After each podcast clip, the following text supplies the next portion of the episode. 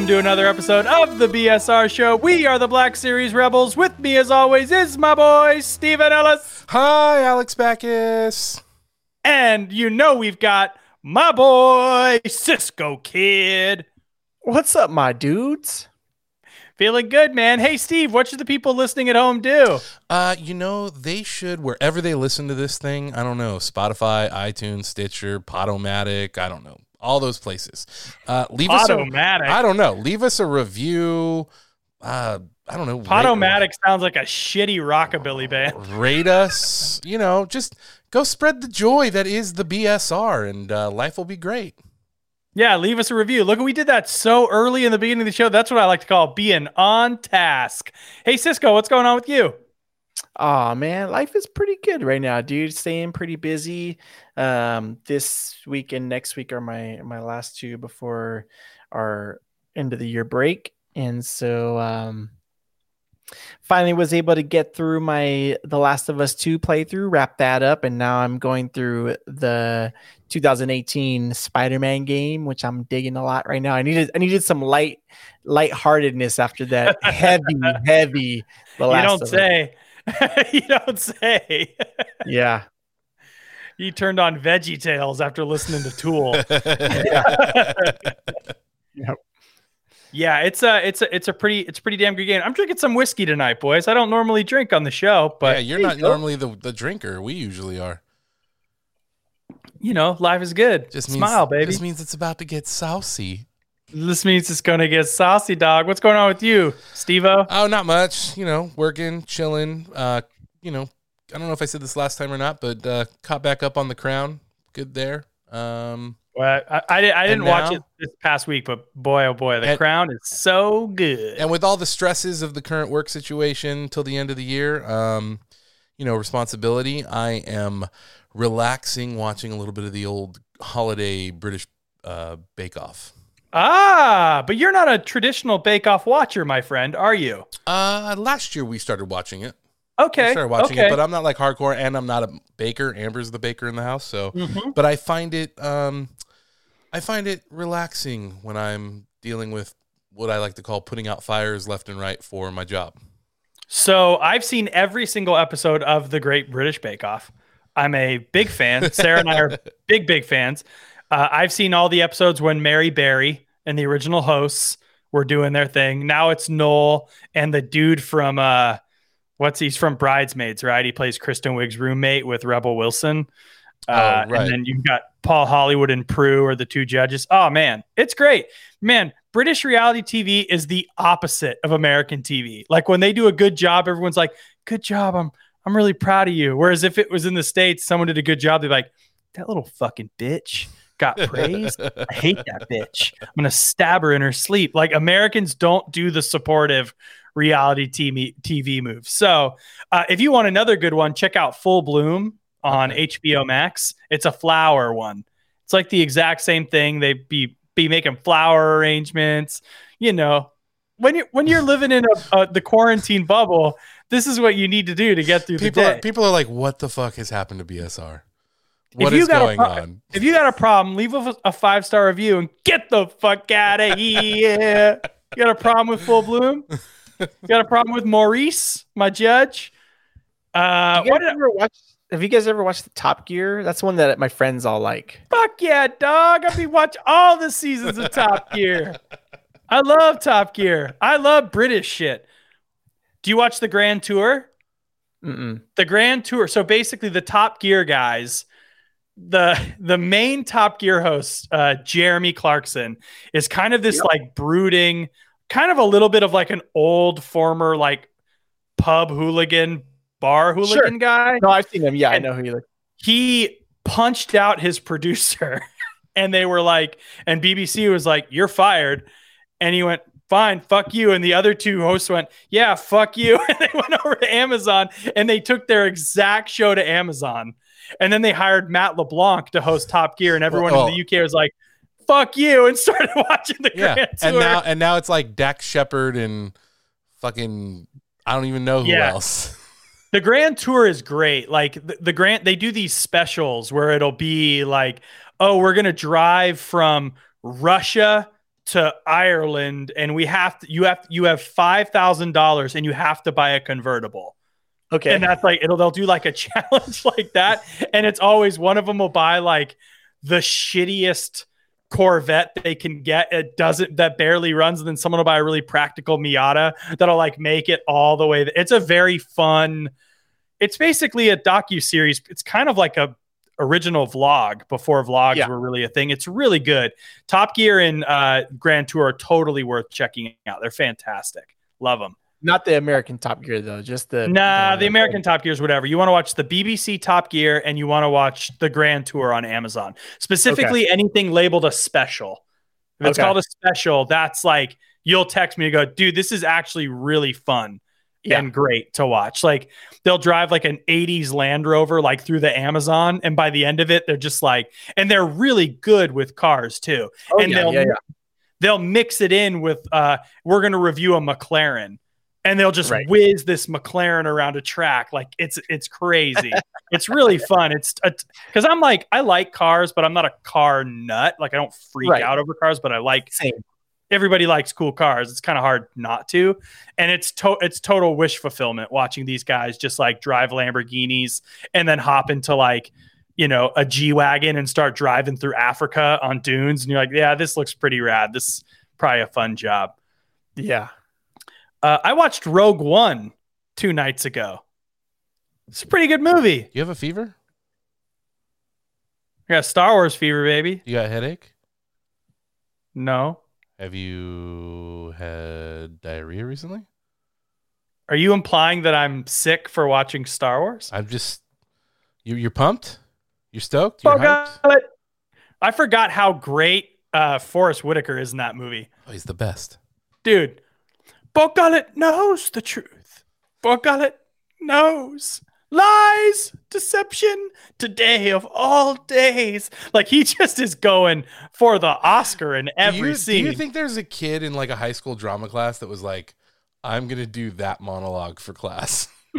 I would be so stoked. He shows up just like in the outfit, takes a big. I actually text Matt Martin and I was like, "Hey, bro, got a quick question." It's like, "What?" I was like, "What's Saw Gerrera be huffing on in Rogue One? Is that O2 or is that kind of like some kind of Bacta inhaler?" And he was like, Not. "Dude, "It's oxygen." I was like, "That's Said lame, not. dude. Should I get Rockstar energy drink for the He's getting Star that, that Getting banged. fucking yeah, Yo, dude." On any on any given day, Rogue One is my favorite of the Disney era movies. Same. really, you too, Yeah. Steve? Yeah, as I've because I've I've done a little bit of a rewatch off and on during quarantine, and um, yeah, I think that one is my definitely. It's between- it's, my speed. It's between Force Awakens and uh and Rogue One for me. Those are my Same two for you. Steve.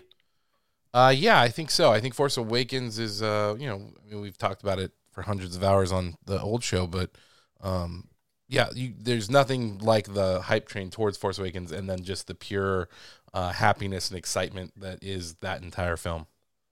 Yeah, I you know it was weird as I was watching um Rogue One, I was getting the feeling I got watching it for the first time in like the second row when you accidentally bought the front row tickets at the IMAX And and, off to the left, and off to the left and we were like dude broke our neck trying to enjoy that movie. But and I was like, "Nice to meet you for the first time, Alex Rubens." yeah, luckily he wasn't sitting with us. He wasn't sitting with us for the first screening. He would have been like, "I'm not watching this." He, He would have left. He knew. But I ended up watching the director and the Jedi after watching Rogue One.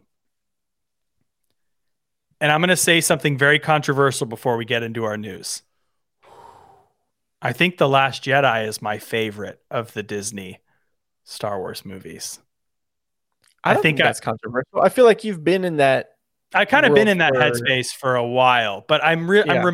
I remembered how much I liked it while watching the director and the Jedi, specifically all of the Luke, Rey, Kylo Ray, and then Luke stuff at the end. That that whole like that whole movie for me is just really I, w- I would love to cut out the whole movie and just put all those pieces together and just be able to watch that on loop because it's just so interesting and fascinating and beautifully written, very well shot. Uh, but Rogue One, man, it's it's right up there. That's a great. They really had three real heavy hits in a row. They really did. Like Force Awakens into Rogue One into Last Jedi. That's those are some those are pound for pound pretty good blockbusters to release. But uh, all right, let's get off to Star Wars because we're gonna be talking a lot of Star Wars later. But uh, you know, it's Minty Freshman, Steve. So ho ho ho! What's going on this week in Minty Freshness news?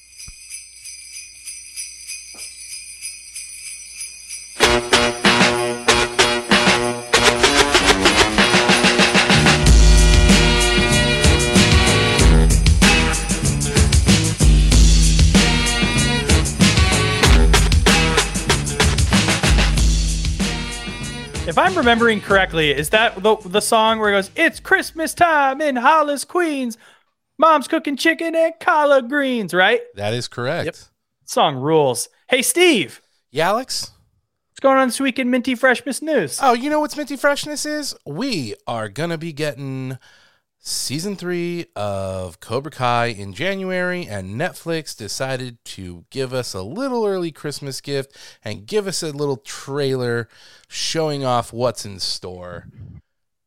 What do you guys think of this trailer? There's definitely some uh, appearances from uh, characters from the old movies. I know they happen Before to be. before we before we start this discussion, I haven't watched season two yet, so I'm gonna take my headphones off and let you guys talk about Did it. you not watch? I have then- not watched season two either. Did you not watch Okay. the trailer? I didn't watch the trailer, but I I heard that there are spoilers Okay. uh, for season two then in I guess the trailer. you guys have homework to do, and we'll get to this in the new year. Moving on. Next, Have you watched season two, Steve? I did. Is it good? I'm not going. I'm gonna. I'm not gonna say anything. I, I Okay. I let you guys. I tell you I'll what, let you guys- Cisco- I'm gonna let you guys experience it for yourselves. Hold on. Hold on. Cisco, deal. You and I, let's watch season two over the break before season three comes so we can do Cobra Kai episode breakdowns like we've been doing the Mando. That's a deal. Deal? Okay, that's what we're going to do. And I'll So tell you what, we'll- I'll. I'll even go back and rewatch it. You rewatch it, and then week to week, we'll watch an episode of Cobra Kai and we'll break it down. That's what yes, we'll do. You like that? I'm You excited for for that? that. I'm for it. What else you got going on, Steve? Well, Nicolas Cage. You guys, Nicolas Cage fans? Sure. The What? bees. the bee. Speaking of Last Jedi, um, Nicolas Cage is hosting a six-part Netflix series, six-episode series uh, for Netflix, where he is going to explore the origins of uh, earmuffs for the ones out there that are little. And uh, sorry, Patty, but it's going to explore the origins of fuck, shit, bitch, dick, pussy, and damn. Um, it's the going to origins be, of those words. the origins of those words. It's going to have like you know uh, smart people and professors and academics types. It's also going to have comedians and so forth, sort of talking about it. But it's basically the history of swear words. Um, I don't know. do you guys have a favorite swear word? Um, I, I mean, I say- Motherfucker yeah, for sure. Yeah, I say I, s- I just it doesn't get any better than fuck. Like Fuck know. is a great word. Fuck. and it can mean so many different things and so many different um, ways of expressing it. I don't know. Yeah, it's a great swear word. You know. Jim Jefferies has this great bit on uh see you next Tuesday. I can't even say it. I can't even bring myself to say it, but see you next Tuesday versus motherfucker. and it's one of the funniest bits. I love it. It's funny that you should say that because Jim Jefferies is a guest star on it, as well as Nick Offerman, Sarah Silverman, You're goddamn right. um, Nikki Glaser, like all kinds of people. So, um, and that will premiere on January 5th as well on the streaming service.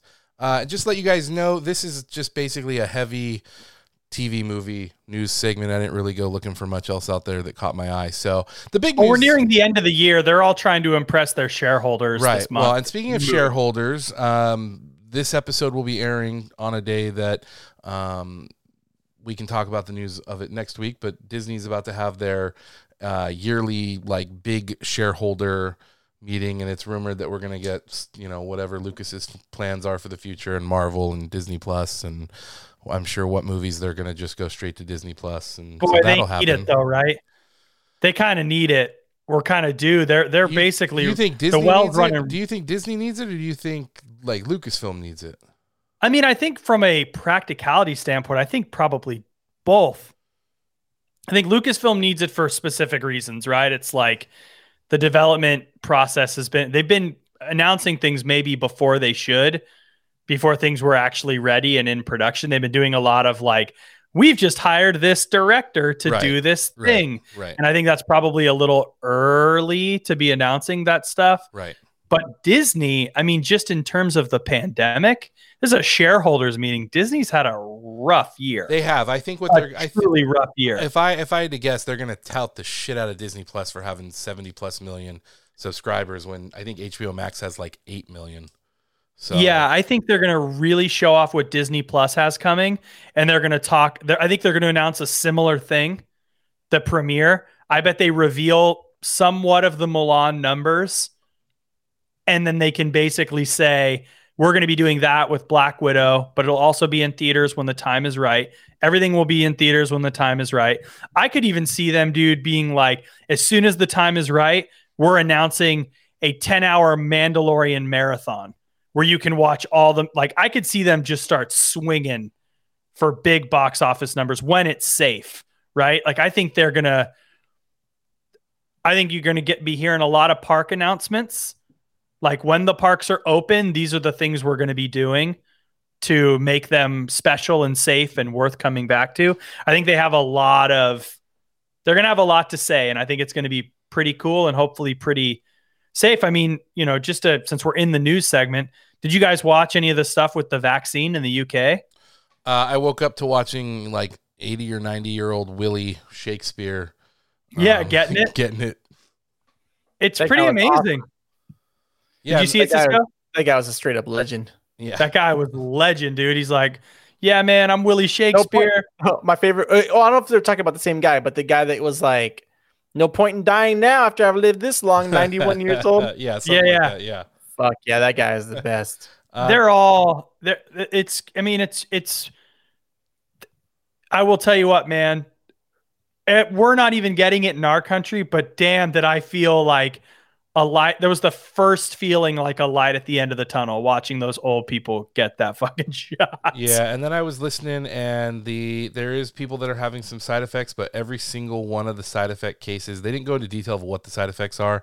diarrhea bro they were talking all But about it every uh, every person that's got that's experienced a side effect is someone who already carry, carries an EpiPen with them. That is just that it. Um, So they have an allergy. That already has an allergy and reactions to many things. So I think that's one of the things Okay. they said is that they don't want to be giving them to anybody that has like uh, an egg allergy or has had allergies to vaccines in the past.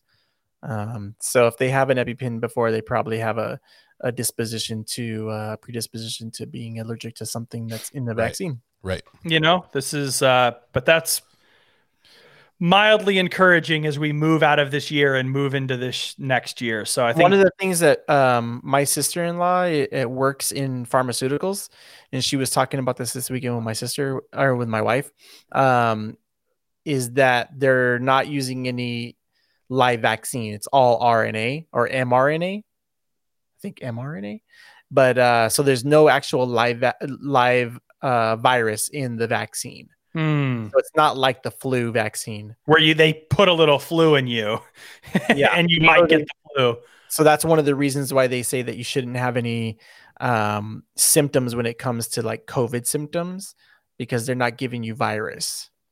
Hmm. gotcha i know one the one of the things they said is that in 10% of people for pfizer or whatever they saw mild diarrhea for like two days I got mild diarrhea every other day. I don't see what the big deal is. I got IBS already, bro. Bro, I'm 34 years old. I'm in a pandemic. My irritable bowel syndrome is pl- is plentiful. I've been eating these Yeah. Cisco's eating molasses chips. He's like, bring on the vaccine. I can handle a little diarrhea. speaking speaking of diarrhea, uh, before we got on tonight, I saw Burbank, California was trending because it's getting a Raising Cane's. So That's basically a COVID vaccine. let's dude. go, baby. Raising Cane's has legit, uh, legit chicken chicken fingers and sauce. So if you're if you're like if you're in the mood for chicken fingers, fucking go to Bro, Raising Cane's. bro, do you know how long it's been since I've had some Clucks and fries? Yeah, they're better than those. Well, Oh, they're better than Clucks and fries. yeah. yeah. I don't listen, dude. Whatever you say whatever you want to say about raising canes the vaccine the truth of the matter is having diarrhea from a vaccine is no different than having Whataburger for the night truly go get some Whataburger you're gonna know what it's like to fucking get the covid vaccine what else is going on this week steve Well, this is the big news. Speaking of streaming and whatnot, and I, I said it earlier, you know, it's been reported um, HBO Max, you know, I enjoy it. Um, I have it, but I've always had like to me, it's no different than HBO Go or HBO Now or whatever the the, the predecessors were.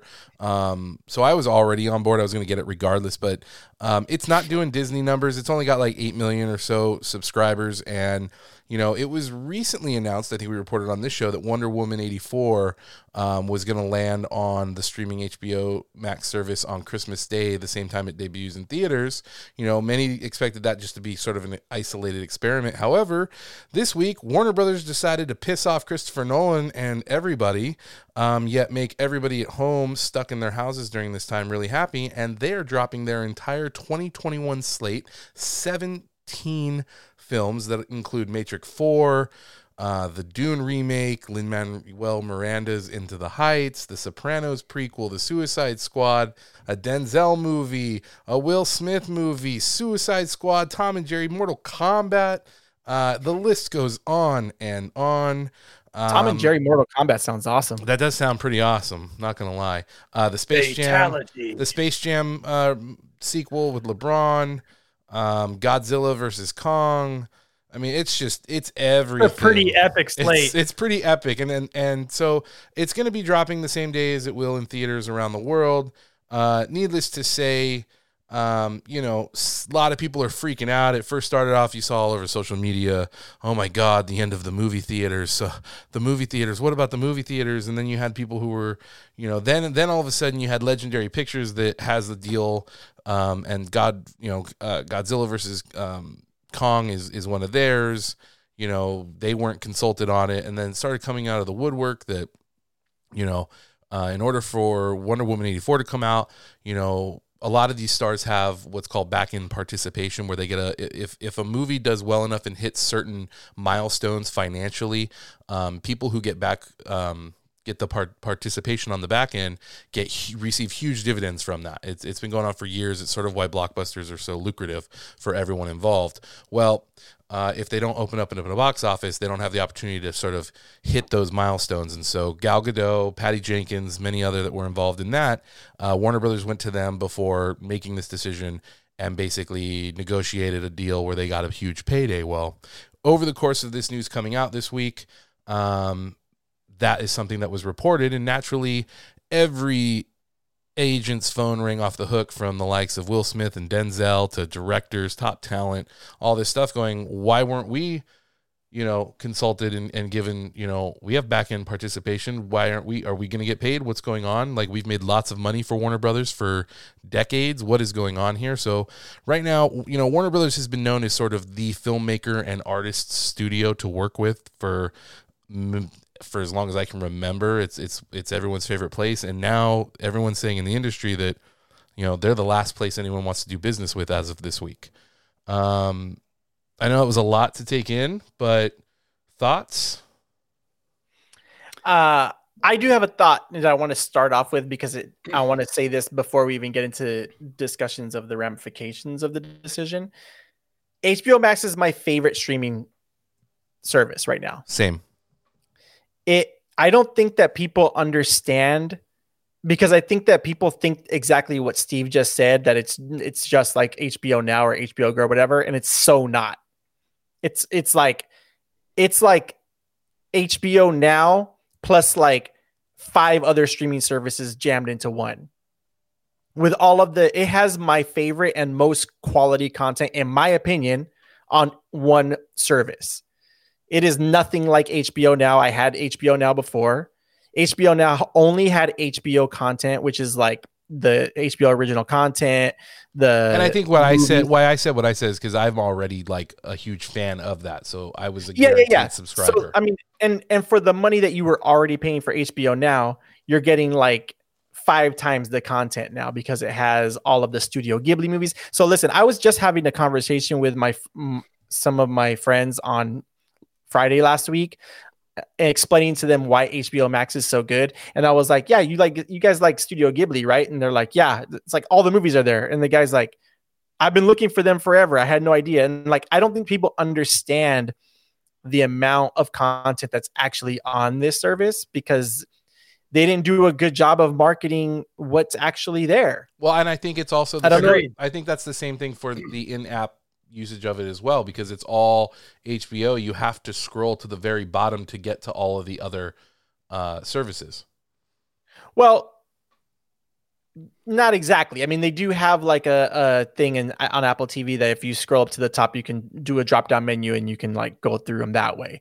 Um, the one thing, the one complaint I do have about the Apple TV interface is that you can't just go straight to your list and scroll through it. That's a problem for me, but they'll figure that out eventually. I'm oh, sure. really? I feel like I have my list is easy to access. Your So- watch list? list.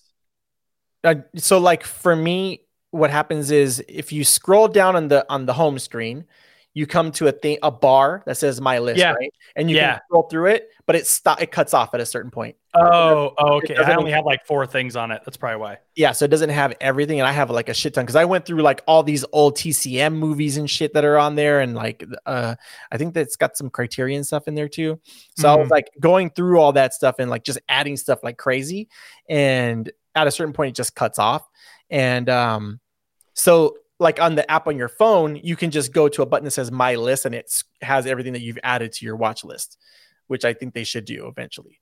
But i, I mean listen i think it's a shame that it doesn't have more subscribers. I think it's valid that the, one of the big problems is that it's not on roku or on uh what's the other one? Fire stick or whatever?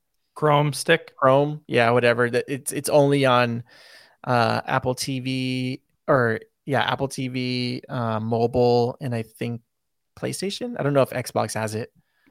I'm sure Xbox does. If PlayStation does, Xbox does for sure. Now, do you guys? Yeah. Do you guys think that? Now we have. Now I have to preface this. I didn't say this in the news report. This is a one-year plan with H with Warner Brothers and HBO. yeah, and then the other thing that the other thing that should be made clear is that the movies will only be releasing for streaming for one month, right. And it will be released simultaneously with a theatrical release Everywhere where it's safe, it will be everywhere. released. Well, everywhere where that has open theaters. basically. Everywhere that has open Yeah. theaters. Yeah, Yeah. so it's giving people that have the option the option to go watch it in a theater if they want to, and for people that don't have the option, they can stream it from home if they want to. I I feel like if there was going to be a voice of dissent on the podcast, I would probably be it, and I am not one. I think this is a great move, and I I, I totally understand the concern about it hurting movie theaters in the long run. It will. It is going to hurt movie theaters in the long run, but I also don't know that it'll hurt them enough that it would justify just keeping everything off until all the theaters are back open. Do you know what I mean? I think it's still probably the best option on the table. Well, let me ask you this question: What hurts theaters more? Holding on to your tentpole pictures for another year until it's time when you can watch them in theaters? Because if you can't release them in California and New York, they're not going to release them in bumfuck Alabama, right? So, what hurts theaters more? Holding them for another six months, eight months, a year, or releasing them slowly for for people across the country and across the world?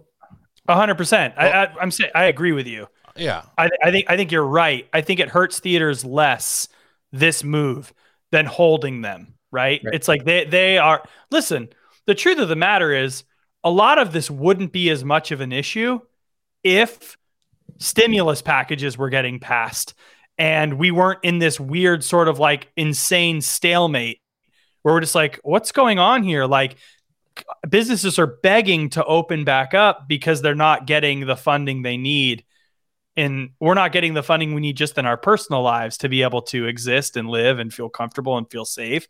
Mhm. And it's so much more complicated than just whether or not HBO is going to put movies in AMC so you can see Dune on opening night.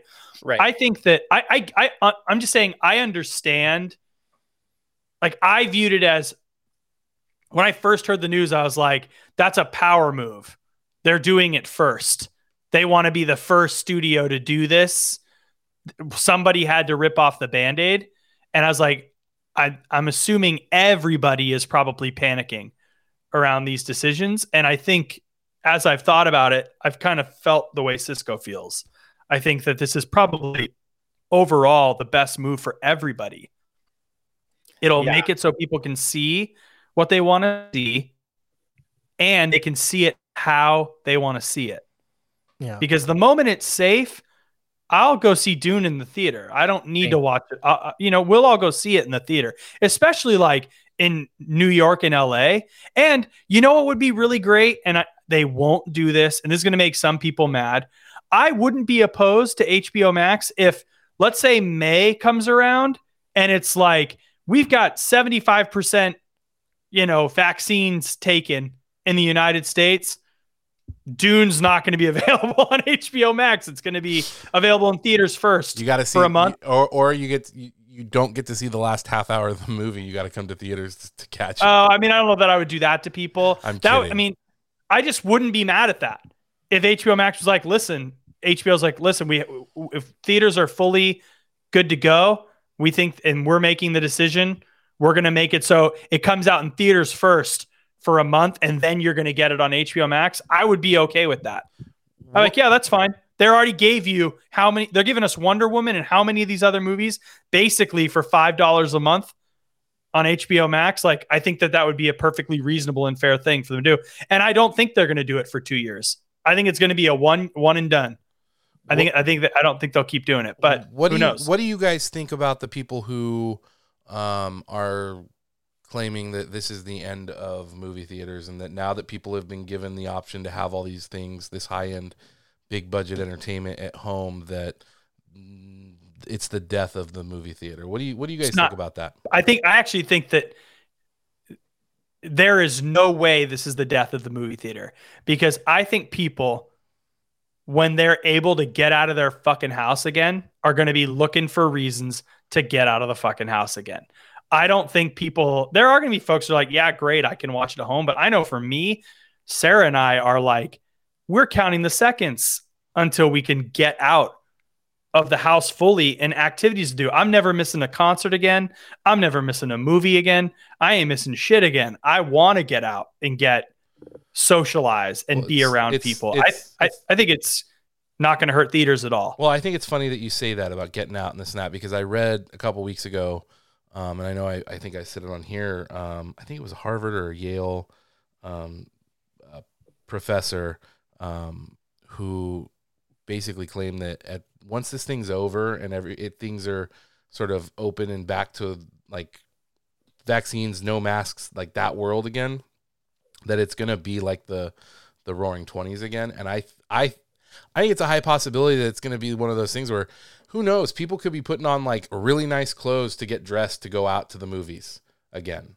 Like and like I- just these I- huge I things think there's of like go, of, of just like going out and like appreciating being out and socializing in that sense and like going all out and dressed to the nines and you know, I have a feeling that also, you know, I wouldn't I, I wouldn't put it past that maybe we don't we we lose as many of the huge 16 23 screen huge movie multiplexes maybe and and maybe it also in a weird way will end up actually helping the smaller non big chain movie theaters kind of have a revitalization i don't know I, I don't care what kind of theaters they are. I just, I mean, listen, we're also spoiled in LA because we know the ArcLight's not going anywhere.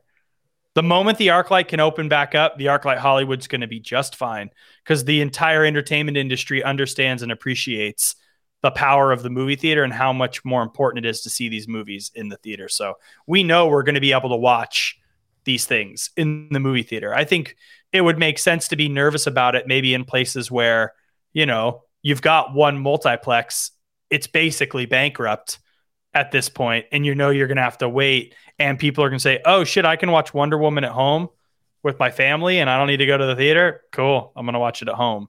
So I think there's probably, it's kind of you have to wait and see. I see Cisco kind of nodding. What do you think, Cisco?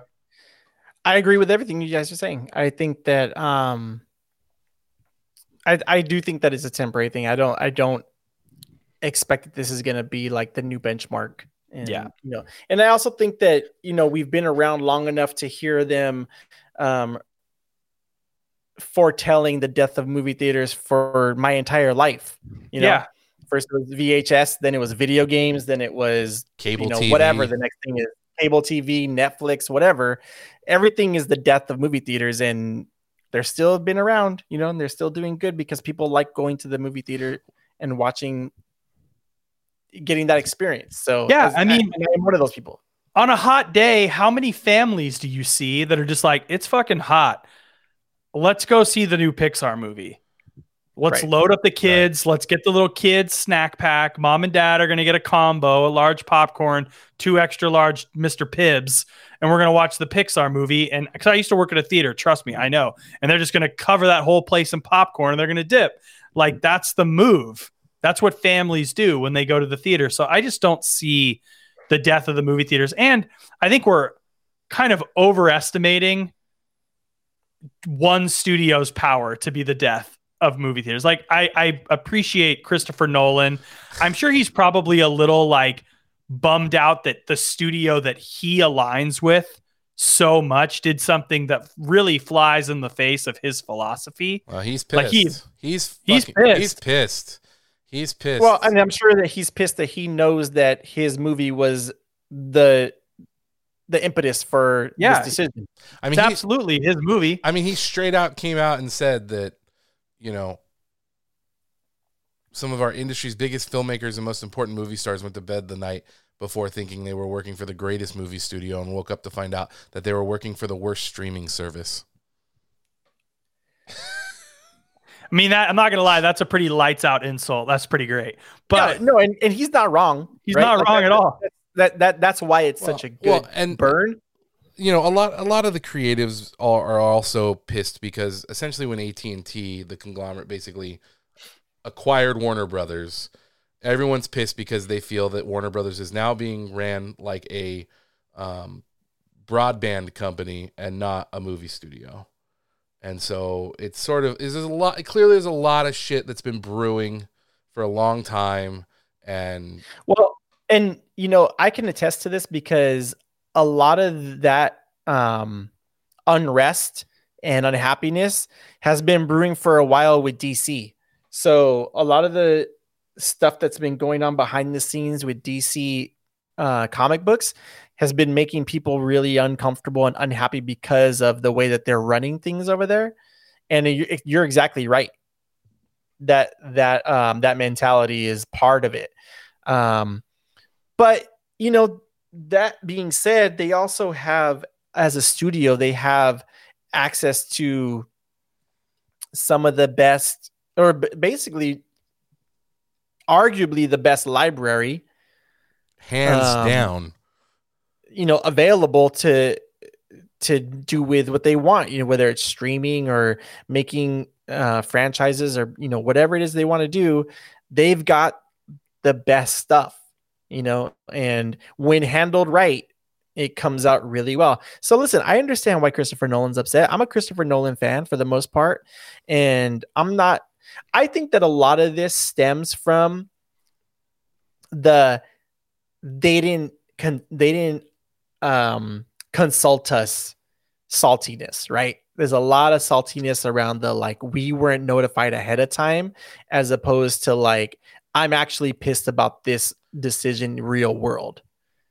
I think it's a lot of, you know, ego shit and you know, they'll get over it. Oh, for sure. It's definitely some ego shit. It's definitely a thing of like, you know, as artists and people that are a huge, huge part of this machine, they felt like the broadband company made a decision without actually consulting the industry that has been doing this for hundreds of years.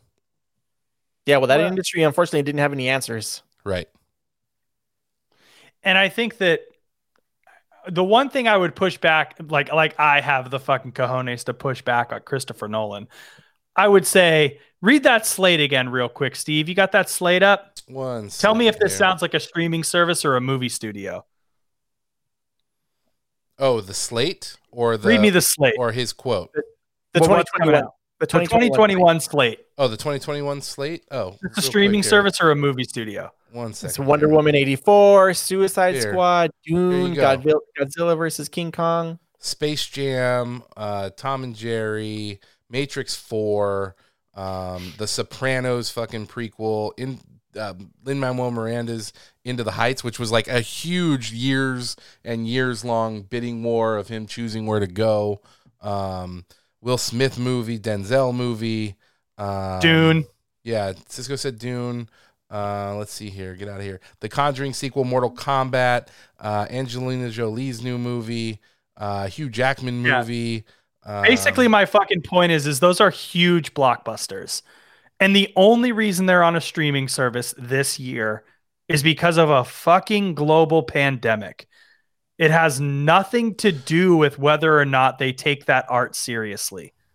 That that to me is where he's wrong. Well, and to be fair, the CEO of Warner Media, Ann Sarnoff, said, We're living in unprecedented times which call for creative solutions, including this new initiative for the Warner Brothers Pictures Group. You know, she said, No one wants films back on the big screen more than we do. We know new content is the lifeblood of theatrical exhibition, but we have to balance this with the reality that most theaters in the U.S. will likely operate at a reduced capacity throughout 2021. I'd also not like he cares what I think or would even you know bother to answer me, but I I I challenge Christopher Nolan to say, okay, I understand you're upset. What's your solution? Wait, Are you saying we he, should hold he already to these? attempted that. He already attempted that, and that's why we're in this Right. predicament to begin with. Because he Exactly. feels let So- the I he's a purist. He wants his movie on a huge screen in seventy millimeter, and he wants fucking people to be able to make the decision as to whether or not they feel safe to go to the theater. And guess what? The They pe- did. The people Well, fucking and the they people didn't. fucking spoke. Yeah. Yeah, because I mean, I don't know what what the alternative is. It's like, do you just hold on to these movies for another year and then what? Every other movie in development gets pushed back and gets pushed back and pushed back. Then the whole industry gets put on pause for another year and a half. Yeah. it's it's a damned if you do, damned if you don't. And you know what? The other thing that I know is is that um, one of the reasons they also decided was because Warner Brothers feared that Wonder Woman eighty four wouldn't be relevant with some of the subject matter, I guess, that's in the movie that relates to today, and they were Mhm. worried it wasn't going to be relevant in another year. Yeah. I mean, I don't know. I don't. I yeah, it's it's not the death of the movie theater. No. we totally get why Nolan is feeling the way he's feeling, and you know, look, Yeah, he has the right to feel that way. I just don't agree with him. They, they, they, and I and listen, I don't not respect him any less for his opinion on this. Like he's a great filmmaker. Um, he's one of the last of a of a ti- of a of a type, but you know, this is a temporary solution to just a shitty fucking situation. So let's move on. Um, guys, Spider Man, Yep. Spider. We still got to get to some other shit, but Spider Man Three has literally casted everybody in the world in that. So congratulations, guys! I'm looking forward to seeing you in that movie. Um, well, has like the Hollywood Reporter confirmed all this yet? so they, the Hollywood Reporter and whatnot, as of this evening, from what I saw, had com- so uh, let's just backstory. Uh, I think it was yesterday. It feels like it was earlier. You know, how whenever uh, it was announced that Alfred Molina uh, was going to be reprising his role of Doc Ock from Spider-Man Two. Um, I mean, I already heard rumors that and it had already Maguire and Andrew well, Garfield. it had already been confirmed weeks ago that um, Jamie Foxx's Electro, Mr. Spider Man, Spider Man, I'm Mike Tyson. Um, Electro was was set to return, um, and we knew that Benedict Cumberbatch Cumberbatch was going to be returning as Doctor or coming in as Doctor Strange. Um, and you know, people were fan casting and going, "You got to get Tobey because we're gonna it'll be a multiverse because of Doctor Strange." That's how it explains to have Electro in here.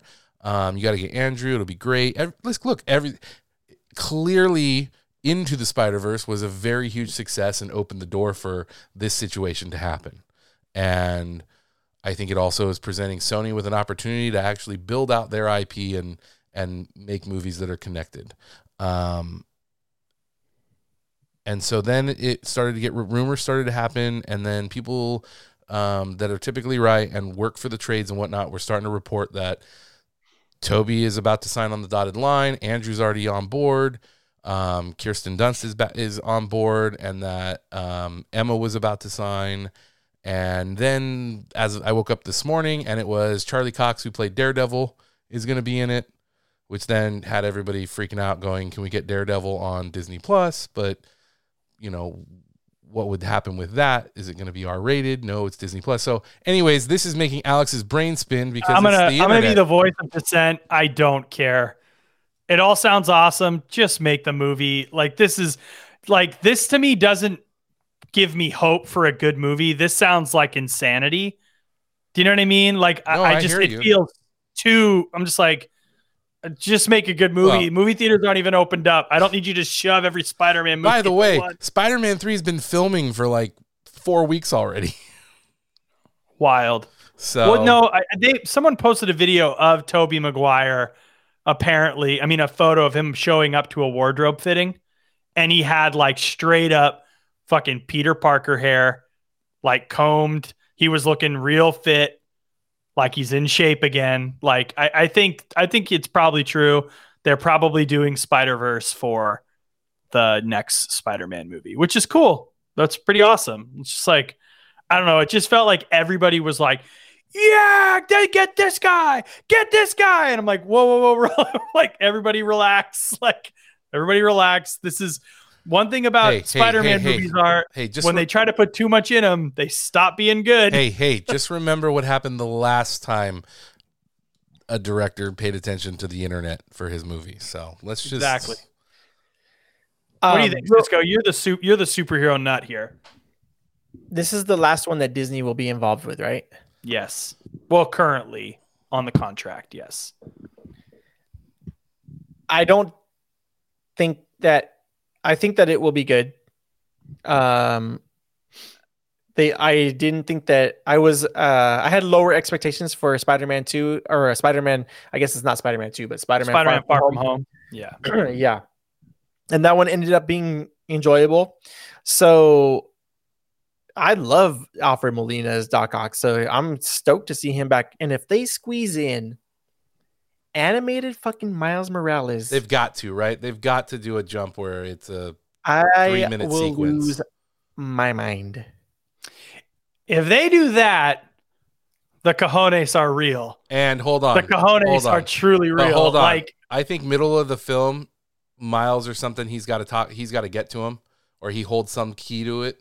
There's a three minute sequence with the in the animated multiverse or whatever, and then I think your your end card scene is sort of a reveal of live action Miles, and that Yeah. he's now in the real world. Well, I don't know because they're working on this the sequel to Spider Verse already. The All, right. Sequel. All right. Never I mind. That was uh, Internet Corner with Steve. yeah, that was boy. You just you just figured out how the internet breaks all their stories. What Right? Steve just did. Exactly.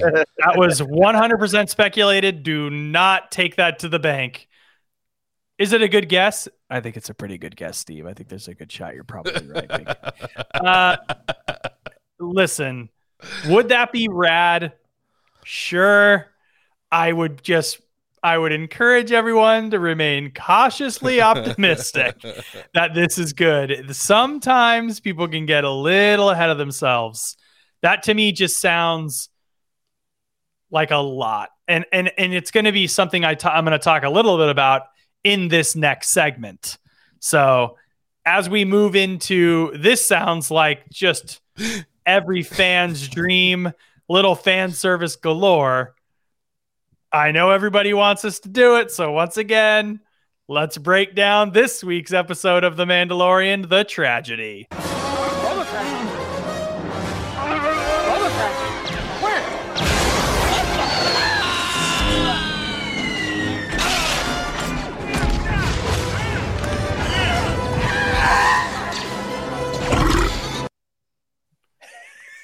There it is.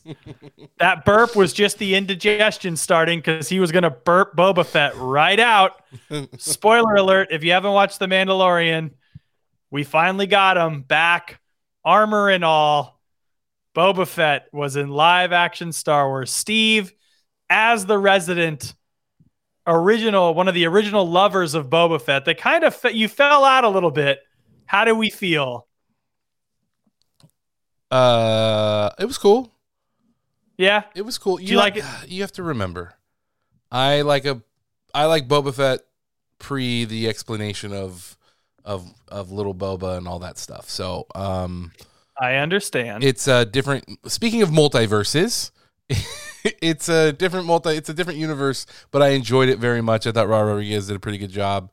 Um, I actually enjoyed the relationship between Mando and Yoda, or Yoda, sorry, um, Grogu. Grogu, um, and sort of Grogu doing his thing. Um, but I, I really enjoyed um, the Boba Fett stuff, and I enjoyed. Um, he was pretty savage.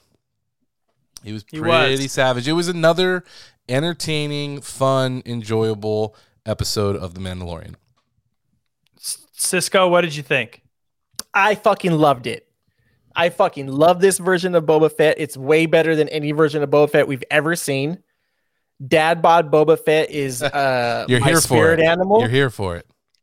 I I have a weakness for Temuera Morrison. Mur- Temuera Morrison is uh, like probably one of the most underrated actors ever. That dude, that dude is one. It, it played a role in a movie that broke me, and when I see him doing his action sequences and his faces that he makes in this when he's fighting, it brings me back to watching this movie that he did, and it's a little indie movie that's a heartbreaker called uh, Once Were Warriors that he did when um back in New Zealand. Isn't that And the movie that caught brutal. the attention of George that brought him in? Probably it's old, you know, and Yeah. it's a it's brutal. It is a brutal movie that is not to be taken lightly if you're gonna watch it. I love it, but it's it's like you can watch it once and you might not ever have to watch it again. But he is terrifying and amazing in it, and um, he was fucking great in this man. It was great to see Ming Na back. I did not expect to see that. I did not expect to see Boba Boba um, portrayed as like a quasi good guy. In no way did I expect to see that. So a lot of the my expectations going into uh, going into this episode about what I thought they were going to do with Boba have been subverted, and I'm happy for it. So I dug this episode a whole whole lot, and I I just I'm excited to see more of this season. I know we only have two two episodes left, but damn. What about you, Alex? Oh, I thought that all the Boba Fett stuff was really cool. I thought his fighting, the action sequence were great. Robert Rodriguez directed the shit out of that. I loved the little Once Upon a Time in Mexico nod when she jumps off the rock, like does the backwards like jump move. Is it is it that movie or Desperado? Desperado. Desperado. Desperado. He does a desperate, like the little Desperado nod was, nod was really cool. Uh, my my only problem with this movie is I wasn't crazy about when they landed on the planet Chatsworth. Like I wasn't crazy about how like, much it you didn't looked like, like. you didn't like the planet Simi, Simi Valley. I didn't like I didn't like the planet San Bernardino or the planet San Fernando.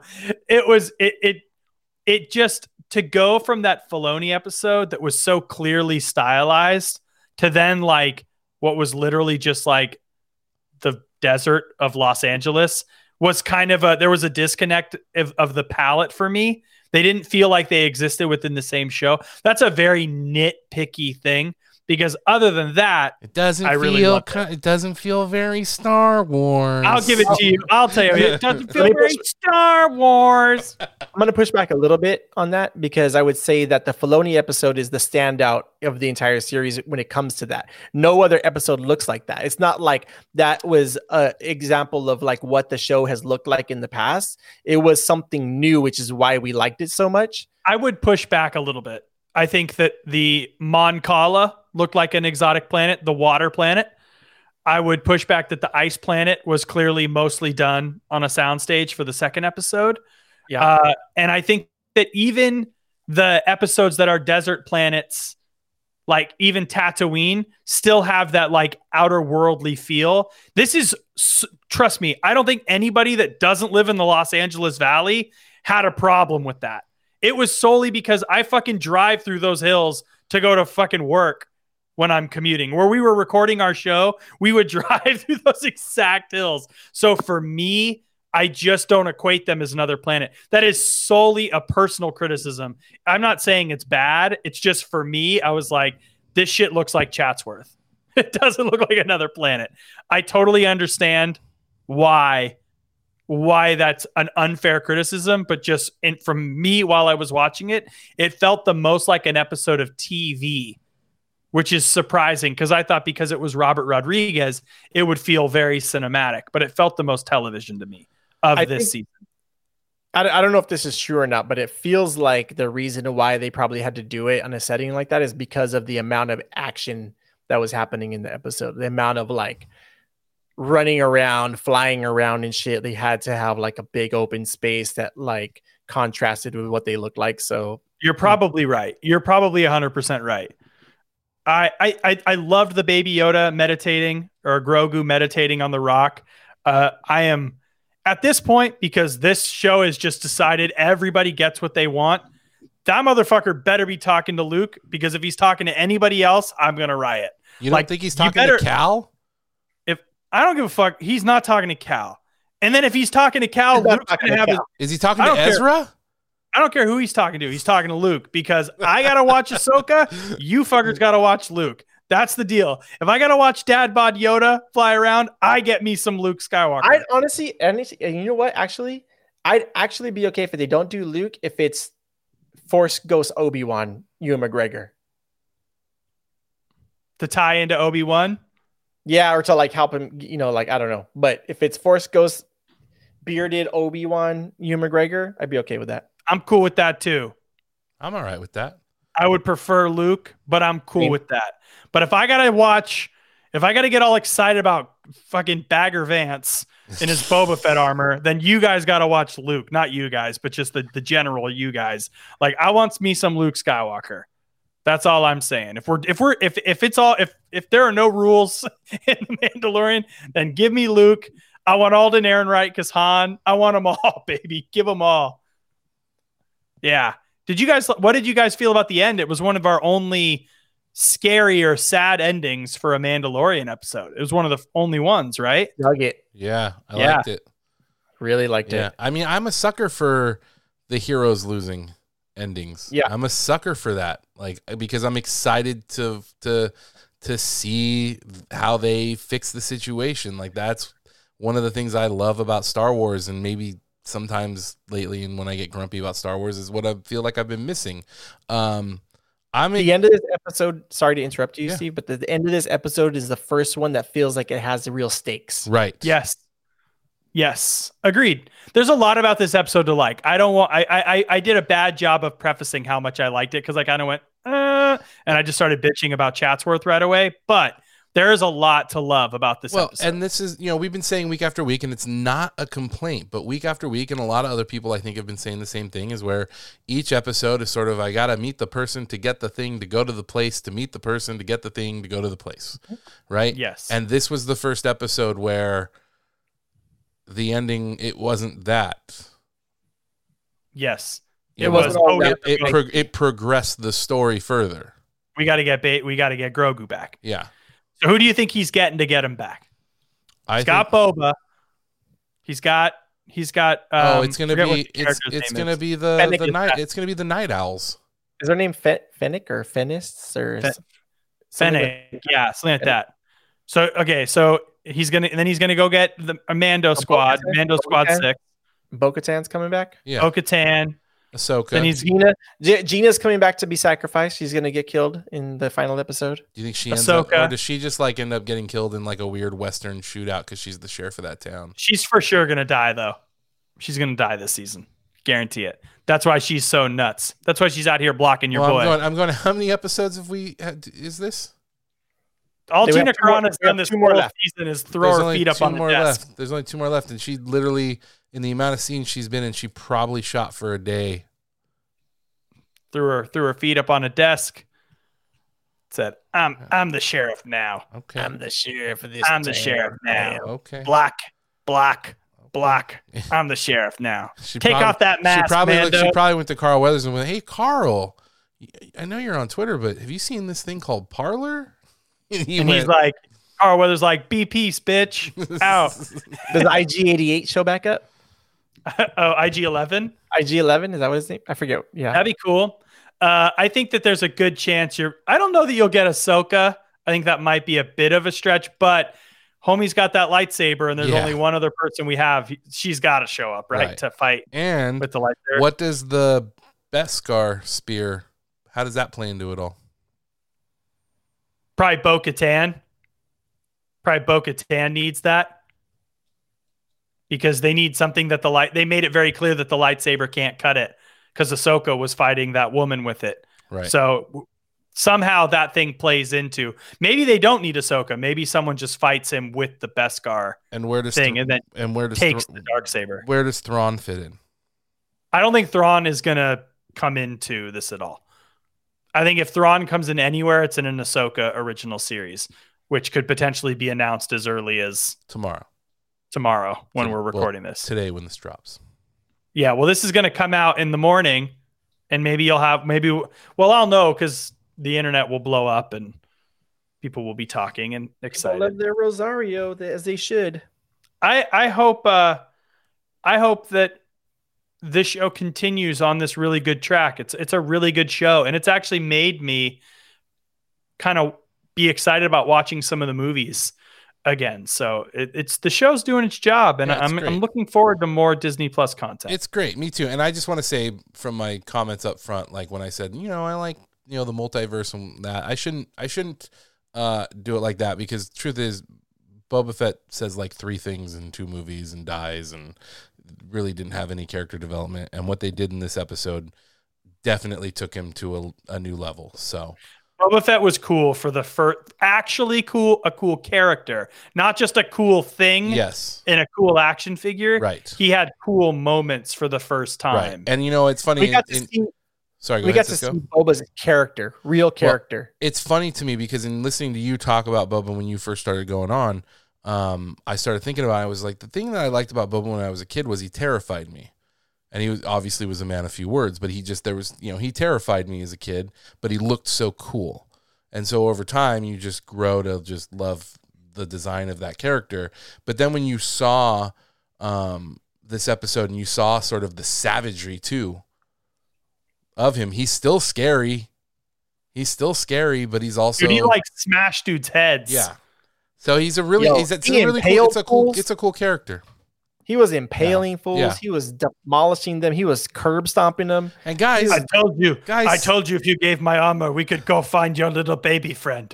I am now indebted to you till we get your little baby friend. Cisco, you and I can now cosplay as Boba Fett Hell yeah, dude. and not look weird. Well, I'll look weird, but you you could- we all you won't. You no, don't- man, you could know throw on some black Zubaz pants, some black Zubaz pants. Hey, Pull man, there was a there was a tanky uh uh a tanky Mando uh guy with uh, Bo-Katan. He was he's a big tanky John- it was dude. Jon Favreau. You could be that guy. yeah, you be Jon Favreau, Steve. Yeah, where Where is is Uh, uh, speaking of John Where's Favreau? fucking Roy where's Choi? Vin- no, I was gonna say where's Vince Vaughn? I don't know that they'll put Vince Vaughn in. I, I don't know that they have. I don't. I don't know that. We're, yeah, I don't. I don't know. I don't know that those guys are like like they once were. I- anymore. yeah.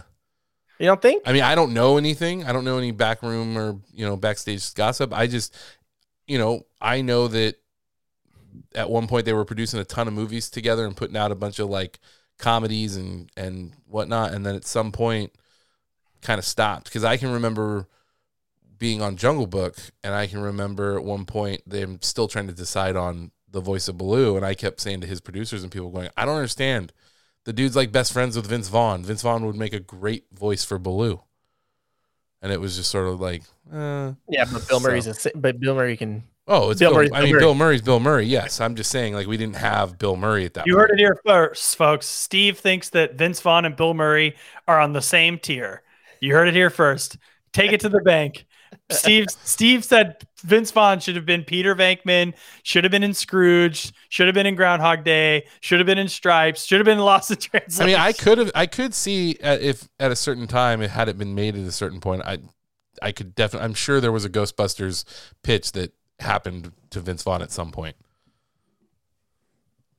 Gross. when clay pigeons came out, probably. I'm no, willing- I would. I'm I would say. to- I would say. Remember that movie, The Watch, they did, where it tried to be a Ghostbustery type movie. Listen, I'm willing to be positive about Chatsworth Planet. Don't make me be positive about Vince Vaughn and Ghostbusters. Okay, don't make me do that. Hey, Cisco, where can the people find you online? Oh, they can find me on Twitter and Instagram at Cisco Kid with two D seventy seven. Steve, where can the people find you online? Uh, you can find me on Twitter at Rex Manning, and you can look me up on Letterboxd, where you know I'll rate the Queen's Gambit. You can find me at Alex underscore Backus on Twitter or at Alex Backus on Instagram, or you can find me on Strava where I'm ripping half century rides. That's 50 miles, dudes. And I'm not I'm not joking. People be finding me. We be giving each other kudos on the workouts. Come find me on Strava, baby. Oh yeah. Hey guys, we'll see you next week on BSR. Laters.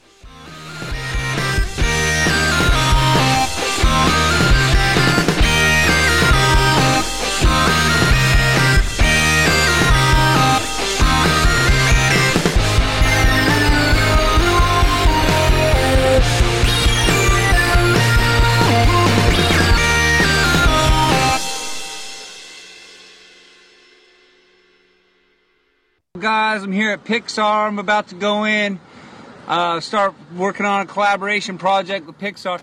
Just kidding, man. I don't play that soft little baby shit, man. That's Satan all day, that evil Satan stuff, heavy metal shit, man. I don't fuck around with little baby shit.